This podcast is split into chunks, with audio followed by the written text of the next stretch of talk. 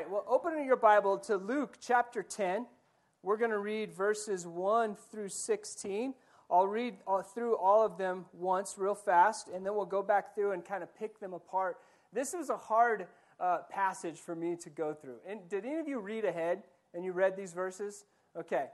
I don't know if this was easy for you. This was hard for me to go through. I was going to cover about 10 more verses, but I ended up cutting it back, and we're only going to go through 16 verses. But sometimes when I'm going through and I'm grabbing verses, it's just like it's evident, it's clear. It's like, okay, God, you are speaking in these verses. This one was not one of those. Anyone you ever had an assignment do for anything, for school, for work, for whatever, anyone? Okay? And, and it just seems like it's not coming together? Anyone? Okay, let's be honest. How many of you have waited to the last second for anything? You're like, I'm going to put this together, okay? This wasn't quite last second, but it was one of those where it was just wrestling with the scripture and asking God to show us something, show me something, show us as church project something today. And it's been really neat as I've been going through this this week, just studying this passage. And I got to let you know, for those of you that know that I meet with my, my grandpa on Tuesday mornings, uh, this last Tuesday, I like to call it in fuego. It was hot, it was good. Um, we, we talked about this passage, and I feel like God has really shown us some good things this morning. So, are you ready for this? Let, let's talk about this. Let's go through this. Luke chapter 10, verses 1 through 16. After this, the Lord appointed 72 others and sent them two by two ahead of him to every town and place where he was about to go. He told them, The harvest is plentiful, but the workers are few. Ask the Lord of the harvest, therefore, to send out workers into his harvest field. Verse 3 Go! I am sending you out like lambs among the wolves. Do not take a purse or a bag or sandals, and do not greet anyone on the road. When you enter a house, first say, Peace to this house. If someone who promotes peace is there, your peace will rest on them. If not, it will return to you. Stay there, eating and drinking whatever they give you, for the worker deserves his wages. Do not move around from house to house. When you enter a town and are welcomed, eat what is offered to you.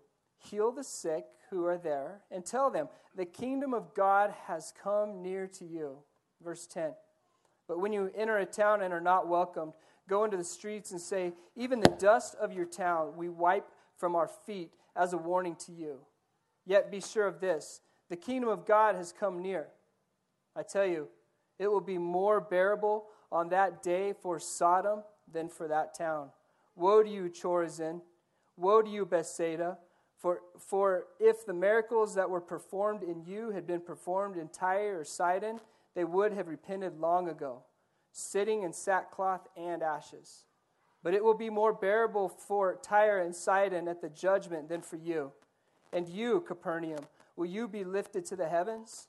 No, you will go down to Hades. Whoever listens to you listens to me.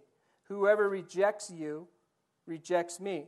But whoever rejects me rejects him who sent me. Wow. How many of you followed completely through everything that we just read?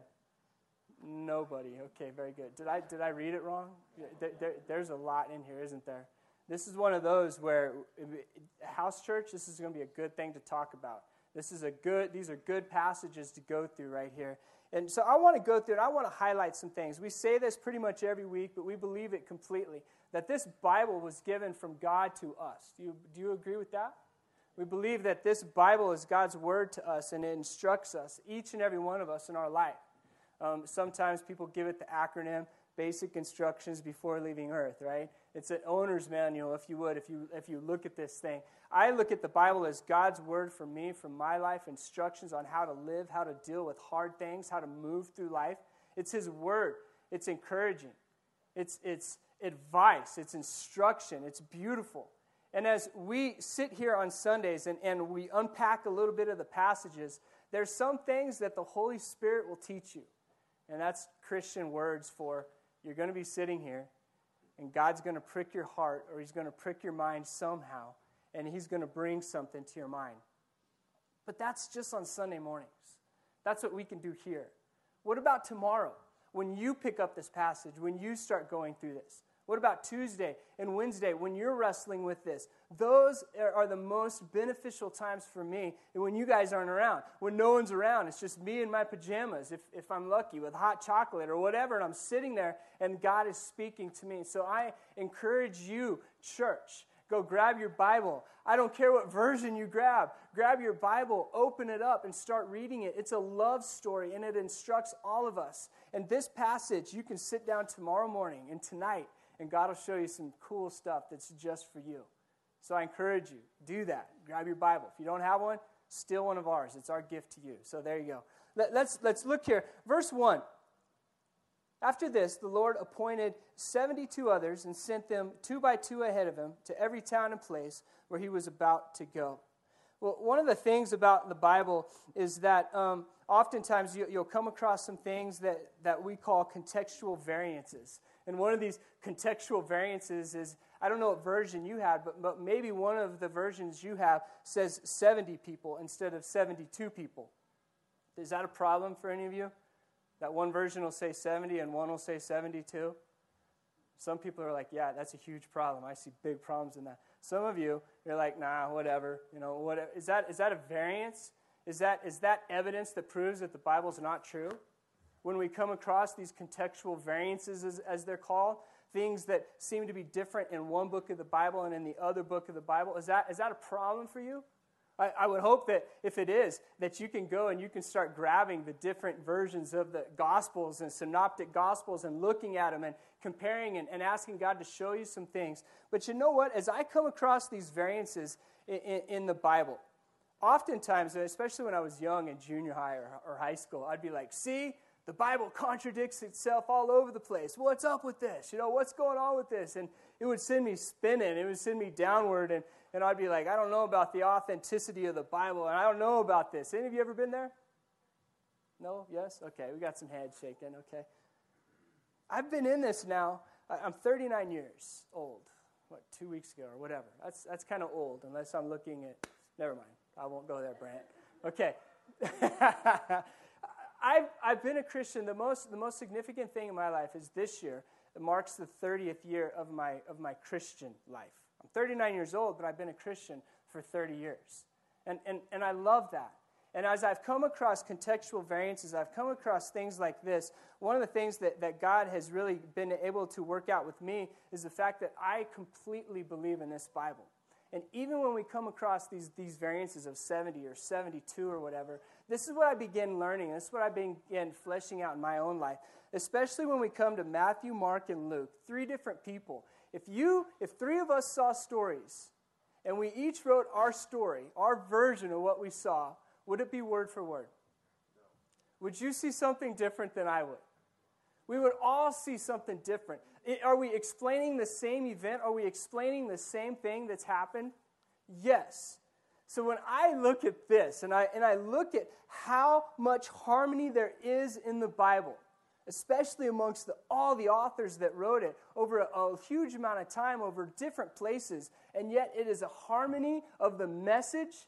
I look at that and I look at these variances, as we call them, and I go, thank God for these variances. I would tend to look at a Bible that was word for word by three different people and, and, saying the same thing, I would look at it as I'm not sure that that's quite authentic. The fact that we have different people seeing the same story and saying the same thing, for the most part, is absolutely incredible. It's been translated a whole lot, it's gone through a lot of different things, but I believe in this Bible. Do you? Amen. I'm okay with coming across passages where it says 70 or 72. I'm okay with that.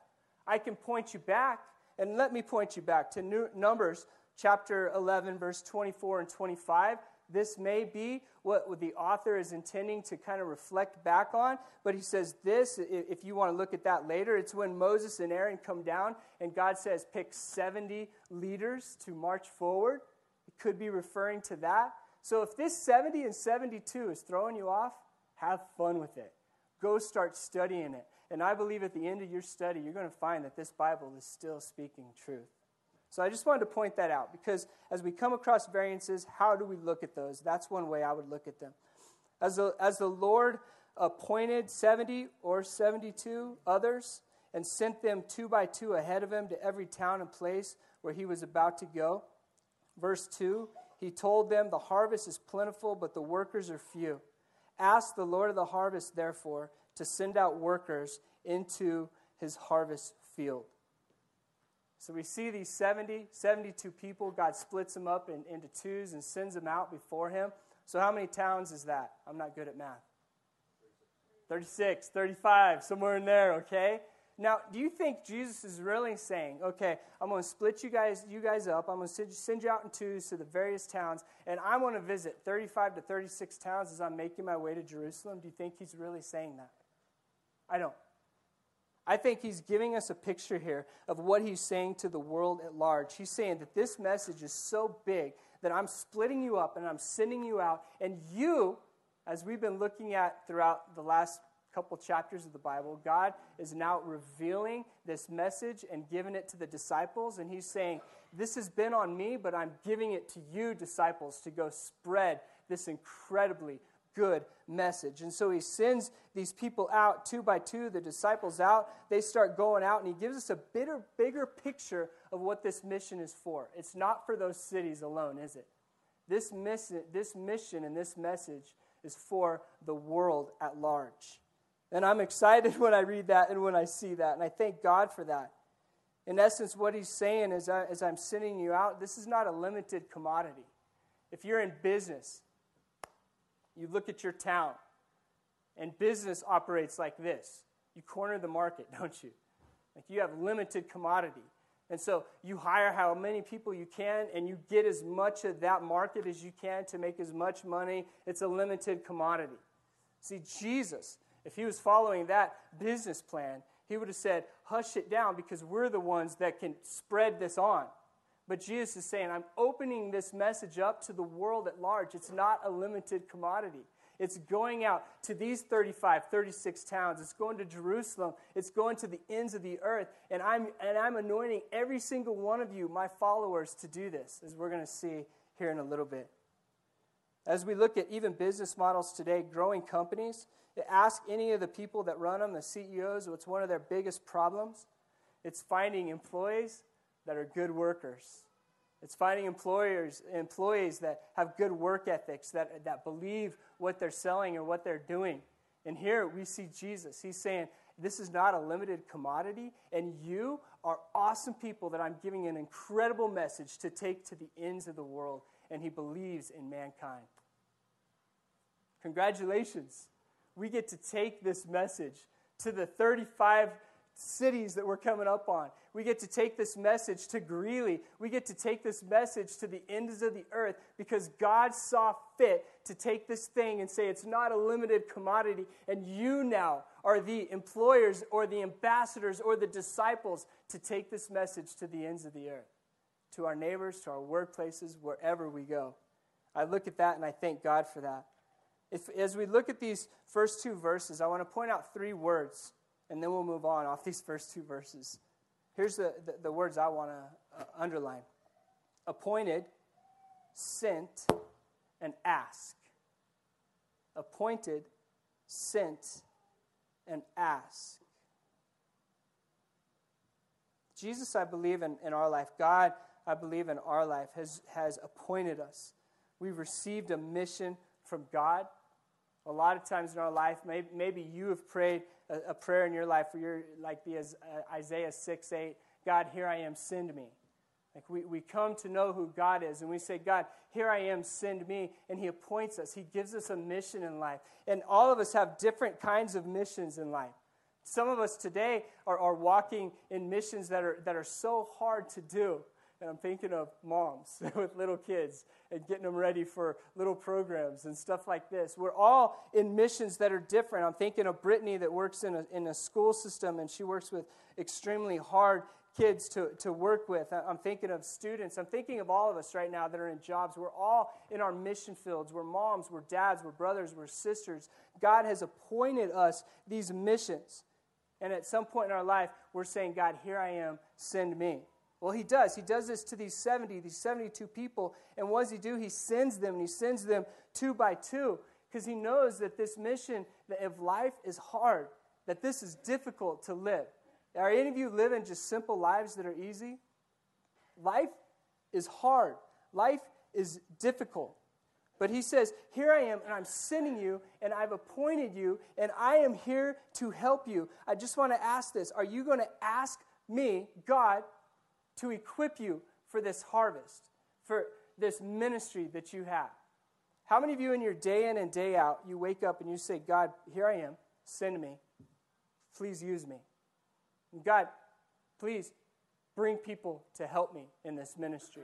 God, please encourage me. God, please show me how to live today. It's easy for us to wake up, throw our boots on, and go throughout our mission, go throughout our life, and never focus on God. Then we do it in our power. When we do it in our power, it never works out good for me. Does it work out good for you?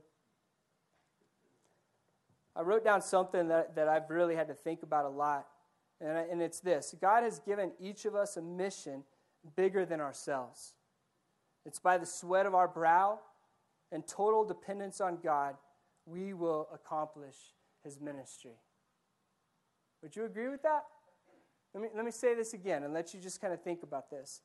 God has given us a mission bigger than ourselves. It's by the sweat of our brow and total dependence on God we will accomplish his ministry. God's looking at the disciples saying, Where you're about to go is going to be extremely hard as we read about a minute ago. You're going to have to work for it. There's going to be sweat on your brow. And the only way that you're going to accomplish this is by totally depending on me. All right, let's go on to verse 3. This, this is hard stuff to work through. I've had a hard time this week. Can you tell? You, is anyone tracking or are you lost? Raise your hand if you're lost completely. No? No, Brant's like, I'm lost. Okay. If you're lost, welcome to Church Project. Let's start on verse 3 because I believe this is almost a different message going into verse 3. Starts with this wonderful word, action word. What is it? Go. It's not a limited commodity. I, Jesus, love you, my disciples. Go. Oh, but don't worry, I'm just sending you to the wolves, and you're like a lamb, you're defenseless. Don't worry. It'll be good. And if you feel like that's the kind of life that you're living, you're going out to the wolves defenseless. Jesus says, Go. I'm sending you with the world's best message, and I'm sending you as a lamb to the wolves. This is not going to be easy. But the disciples to this point, for the most part, what have they done? They've been with Jesus. They followed Jesus. He's taught them, He's loved them, He's done some incredible things. They've been with Jesus, and He's beginning to look at them, and He's beginning to get a little bit mad, and He's beginning to say, Go! Go away! How many of us read the Bible to master it instead to be mastered by it? How many of us spend time with Jesus to say, Oh, I got you figured out, God? Like, I got you. So we spend time with that, with Jesus, so we can figure him out instead of him to figure us out and for us to realize how much he loves us. Do we read the Bible to master it, or do we read the Bible to be mastered by it? The disciples at this point, they had spent so much time with Jesus, he's beginning to look at them and saying, Get on out of here. Go. Go, go. You know me. You spent time with me. Now take this message to the ends of the earth. Take it, take it, take it. It's like we need to sit with the king long enough to realize how much he loves us and then go execute that love plan to the world at large. How many of you guys, ladies, ever played football? Raise your hand. We need to get some we need to get some talking. We need to shake it up a little bit, okay? We need to get up and do a wave or something. Let's do a wave. All right? How many of you ever play football? I, I, was so excited to play football. I was a little tiny guy. I, would eat all I could, and I would just barely make wrestling cutoff, as in the amount you had to weigh to wrestle, right? Like I was a little tiny dude, and I remember my seventh grade, I, I finally got to get into football. And I go and I check out this probably Toys R Us football helmet. You know, I mean, I got my gear and I learned how to carry it because I'd watched older guys do it. And I'm walk, I go home on the bus with my gear. I didn't even know how to put this on yet, but I'm so excited to, to get this, right? And so I go and, and I get on my gear, and I'd watched too many Denver Bronco games and Dallas Cowboy games. So first thing I do is I figure out how to get all my gear on. I put my helmet on. Then I do that cool mouthpiece thing where you dip it in hot water and you mess it up, you get your mouthpiece formed. I got that. I think I even did, you know, black stuff under my eyes. And, and I went out into the yard, in the backyard, and I looked at our brick wall. No joke. totally. And I'm like, you're mine. And I just, and I took off running, and I smashed that brick wall as hard as I could. I about took that brick wall out. I was so excited. I had a headache, and I hated football after then. Like, that was, that was it that was my moment. It wasn't as cool, and those things didn't protect the way that I thought it, that, that they would. But I was ready. I was ready to go. I was ready to execute. I was ready to go for this thing. And I feel like Jesus is looking at these disciples at this moment, and he's saying, Man, get, you have got a message. Like, this is an incredible message. You've been waiting for so long for it. Now go. Like, go, go to the world. Like, go tell people who don't love me. Go tell people that are hurting, that are full of pain. Go, you have this message. And yes, by the way, it's like a lamb going to the wolves. You will experience pain in this life. We had a baptism here this last year, and I, I love those. I'm, I'm excited for the baptisms. I, I think they're incredible. One of the things I want to say, though, to people who become Christians is I'm like, seriously, if you knew the Bible that I read, if you knew the God that I know, welcome to some pain. Welcome to some hard times. Welcome to going as a lamb amongst the wolves. Because this is not meant to be just a comfortable message. It's supposed to hurt a little bit. Because this message goes against heaven. It goes against, I mean, hell. It goes against Satan. It goes against this world. And guys, guess what? The Bible calls us as Christians aliens and strangers among this world.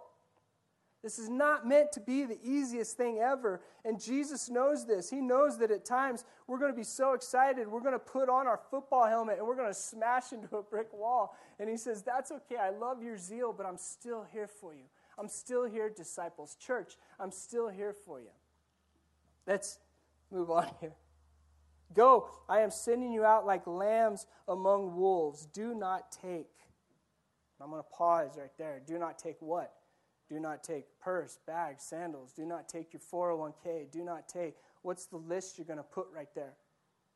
We have so many excuses that when God says go, we're like, yeah, God, but I got to get this in line, or I got to do this. Like, we create all these excuses, and He's saying, those are great, but those excuses oftentimes remove your dependence off of me.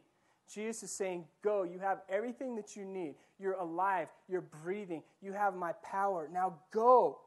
Do not take this. It's not going to be easy.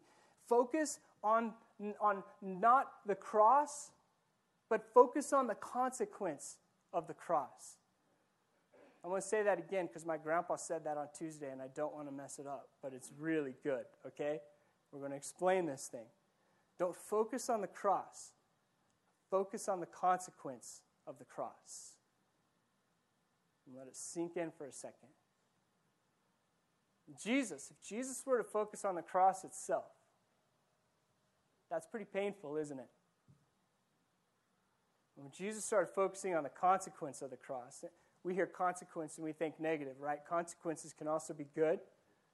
When Jesus begins to focus on the consequence of the cross, mankind being saved from sin, then it said he was resolute on Jerusalem.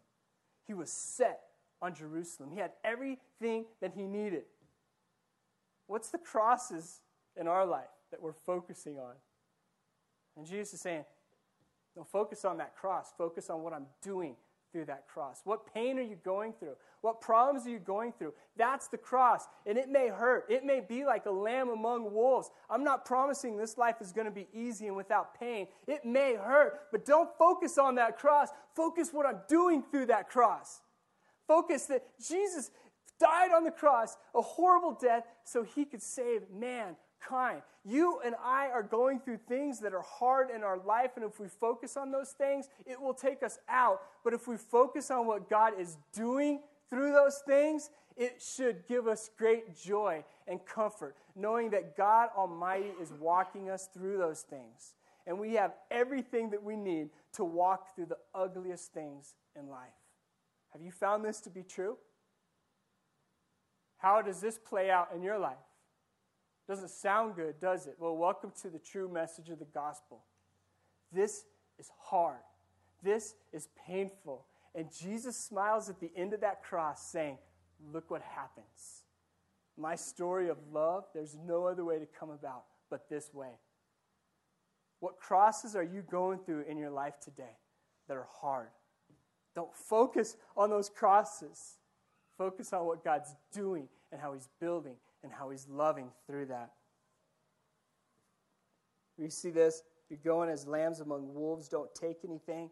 Those are just excuses. Stop building excuses. You have everything that you need. You have Jesus on this journey that's going to walk through life. It will be hard, but it will be good if you focus on the consequences of the cross, not the cross itself.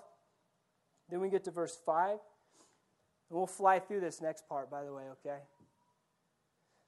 This is where I'm, I'm counting on you guys to go home and read it too, okay? Verse 5 and 6 kind of go together. Says this When you enter a house, First, say peace to this house. If someone who promotes peace is there, your peace will rest on them. If not, it will return to you. In verse 5 and 6, I wonder about this. This is kind of Jesus sending them to the town. He's saying, Go to these, these houses, say peace. If they go peace, then you're good. You're set up. But if they don't, leave and keep going. And I think he's saying, Set up your home base so there's not distractions there. Oftentimes in our house, even in our homes, think about our homes. How is it like if there's strife among your house? You feel good when you leave for work that morning? You feel good when you leave that house? Jesus has even given us a glimpse into how we should live our lives right here as we go about our lives in mission. He's saying, How is your house? Is there peace in your house? Does your household love me? If so, great. That's awesome.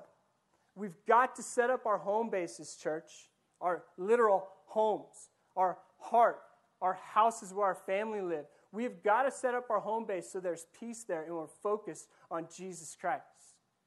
Because if things at home are not right, if things in your heart are not right, it doesn't matter if you win the biggest lottery ever.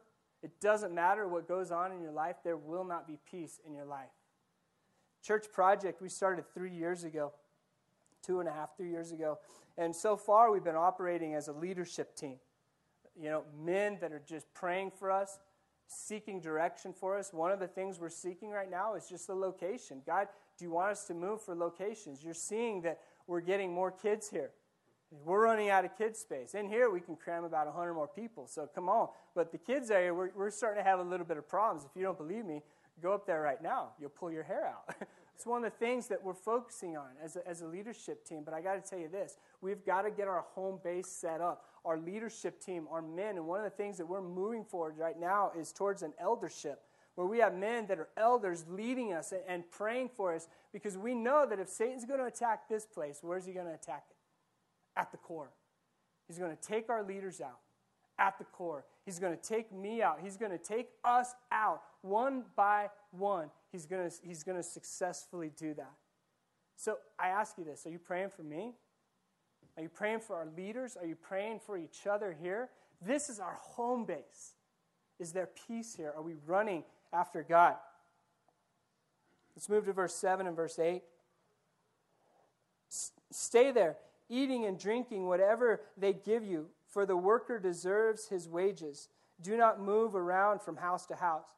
When you enter a town and are welcomed, eat what is offered uh, to you Okay, verse 7 and 8, I really think it just says, work hard and trust on God. He'll provide your needs. You, you deserve to get paid when you work hard. That's about all I could get out of those, so sorry. Someone else can explain those to me. All right, let's move on. really, that's all I got. All right, all right. Let's go. Let's go to verse nine, because I think this is the most important. The most important piece of the whole message is verse nine. I think everything is pointing us to verse nine right here heal the sick who are there, and tell them the kingdom of God has come near to you. Heal the sick who are there, and tell them the kingdom of God has come near to you. I think this is the central point of this whole message, besides the very last verse. I think this is the very central point. Jesus has given them power. We are part of his body, and he has given us the power to heal the sick. He's given us the power to speak life into dead places. He's given us authority to do that. How many believe that? How many believe that Jesus is in you and there's power that is in you? Now, it's not to be used as just a sorcerer throwing stuff aside. It's to be used when Jesus calls upon that and says, You are not walking through life alone. You are walking with me. And with me, you can do many, many things according to my will.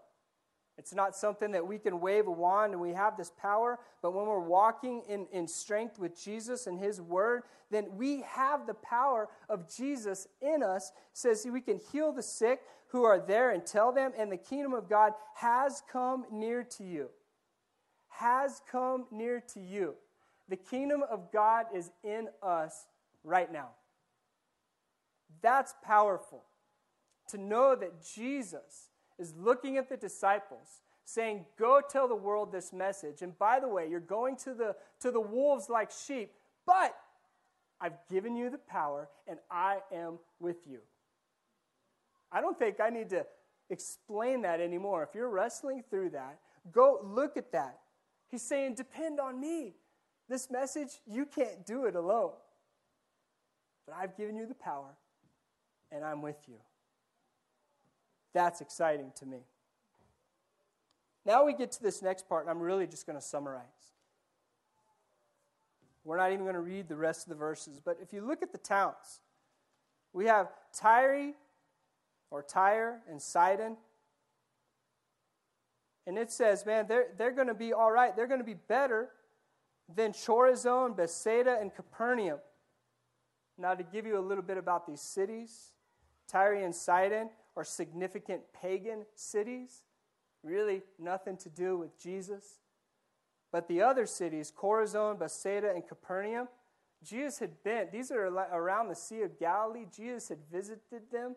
He had done miracles. 10,000 people were fed. Like they had seen the power of Jesus in those cities. They had seen his grace. They had seen his love. And Jesus is saying that grace was it for naught because these cities are not completely trusting on me. So I want to ask us these questions right here, okay? Have you received God's grace in vain? Like, has God done incredible good things in your city, in your life? And yet we move on like it was nothing. Or do we accept this grace and the love when he, when he pours out his love on this mission that we're on in life and we say, God, thank you for this, and we embrace it and, and we realize that it wasn't us, but it was God completely running after us and going for us? Have you received God's grace in your life in vain? Or are you thankful for absolutely everything he's given us? I want to point out the last verse just to make this choppy message a little more choppy and to get you guys thinking a little bit about this. How many me's do you see and how many you's do you see in verse 16? I'll read it in case you don't have your Bible. Whoever listens to you listens to me. Whoever rejects you rejects me. But whoever rejects me rejects him who sent me. Who is this about? Jesus. Jesus.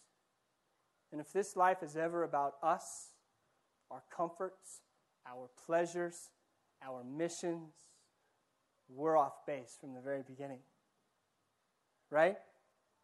see two U's, we say we see four me's. It's about Jesus. Don't focus on your cross. Focus on the results, the consequences of that cross. Don't focus on the problems that we're going through right now, church at large, or just as a body, or just as an individual. Don't focus on those addictions, those things like that. Focus on Jesus Himself. Focus on Jesus Himself. He will walk you through those addictions. He will walk you through those hard times. He will walk you through the moments in life where you feel like you're drowning because it's so hard you don't know how you're going to make it. Any of you ever been there? Any of you ever stayed awake at night and just saying, God, I don't know how I'm going to do this? He says, Good, because you don't have to figure this out. Focus on me. I've sent you out. I've appointed you. Are you seeking my face? Are you asking for my direction and my love? I will walk you through all things in life if you stay focused on me. Church, does that get you excited or does that stress you out? For me, that gets me excited. I think of Jesus, I think of his love, I think that this world and life is going to be hard, but I smile knowing that Jesus is already defeated and can walk me through anything and everything. So his name will be known. That's it. That's it. And as a pastor, I can sit here and say one of the hardest messages I've had to give because what, what, I'm supposed to do is I'm supposed to have one central idea, and I'm supposed to drive it home like 20 times. So you leave here and you know that one central idea. That never hit. That never hit. In fact, two or three never hit. I had a couple little things in here that I think God said, but other, other than that, what did this mean to you? Like, what did it mean? If I'm to present a message to you, I failed miserably. If it was me and my words. But if I'm supposed to count on the Holy Spirit to do something in your life, what did He do in your life? What did He show you through this passage? Honestly, He may have shown you that you checked out during this whole message, and that may be what you're doing through life with Jesus, checking out. What did God show you today through this? What can you learn tomorrow morning when you pick this up and you start reading through this? My hope and my prayer is that more than anything this morning, you realize that Jesus loves you. He's given us a great mission. It's not going to be easy, but He's equipped you. And if we stay focused on Him, it's about Him, anyways. And He's going to get us through this thing.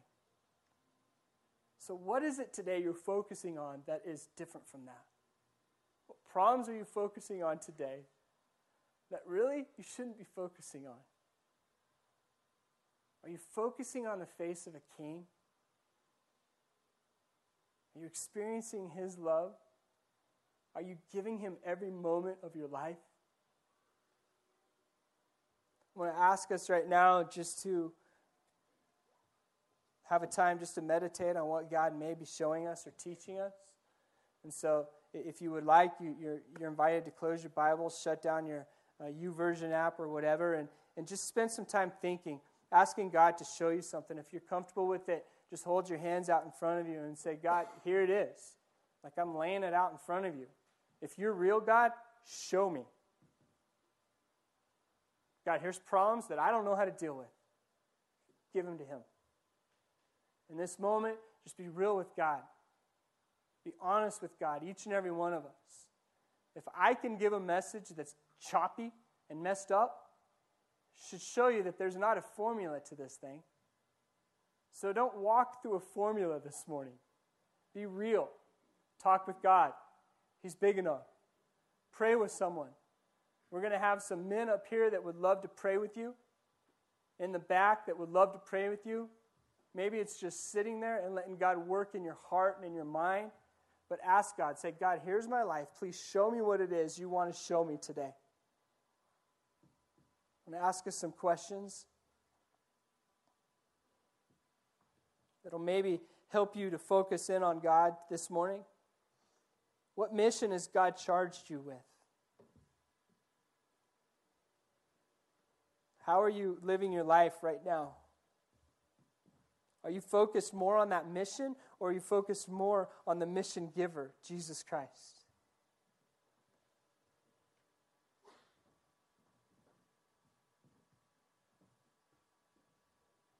For some of us, we're like Aaron, full of zeal, running into a, a brick wall, just so excited.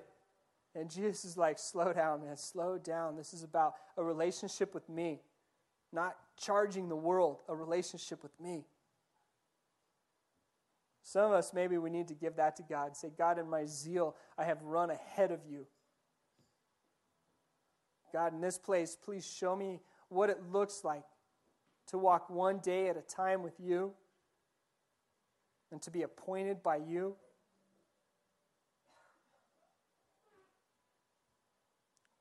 If you find yourself in this place this morning at a point where, yeah, you've run ahead of God, ask God to forgive you of that and to slow you down, to rein you in so you can focus on Him and who He is.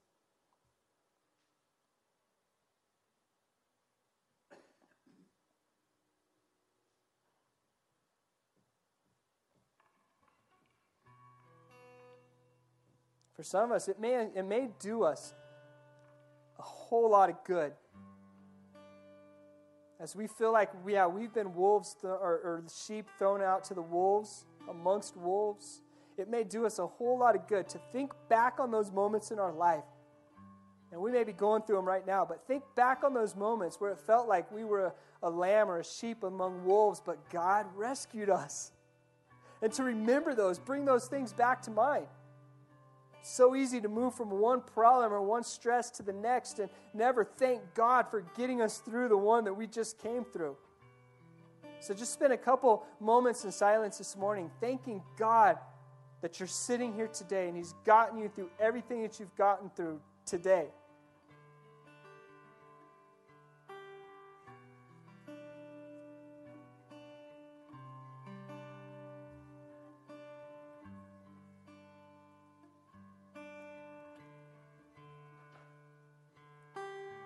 Fact that we're sitting here today and we can hear this, God's not through with us yet. Oh, it doesn't matter how much you have messed up, I have messed up. God is not through with us yet. He loves us greatly. Do you know that? Do you know that God loves you greatly? Are we perfect? No, we've messed up. And God is there saying, Come to me. My grace is sufficient. Focus on me. Oh, child, I love you, and I've got great, great plans for you. Hey, child, wake up. Like, let's do this life together. Some of you, you're wrestling with God in this place. Honestly, you've been burnt by church or by others. You just don't find it to be real. Too many variances in the Bible, like all sorts of stuff that you're wrestling through right now. If that's you, I would love to talk with you. But beyond that, I'm just human. Ask God to show himself to you. He will. But the bottom line will come up to do you believe that Jesus is who he says he is? He loves you, he's forgiven you of all your sins, he's died on a cross for you. Will you accept that love?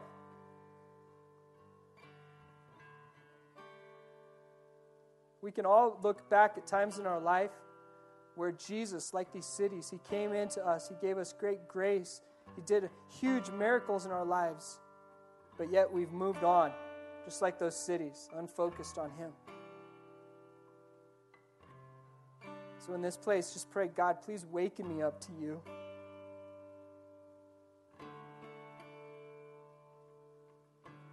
It's not about me, it's about you. It's not what about what I want, it's about what you want and what you're doing and who you are. So I'm going to invite us now for a couple things. One, we'll stand up in a minute and just sing to God. But if you're wrestling with who God is, I would love to talk with you. These men would love to talk with you. If you just need to pray or something you're going through in life that is incredibly hard, you don't have to go through that alone. We're here. We'd love to pray with you and talk with you. But this church is the most important time. It's because when we this is where we get to respond to Jesus and what he's doing in our lives personally. So don't let this time just fade away. Let this be a very honest and real time with God. It may be our last, or we may be given another day tomorrow. God, thank you for today. Thank you for being here. I pray that your spirit has taught us each something. And beyond that, God, I pray that we've all seen your face today.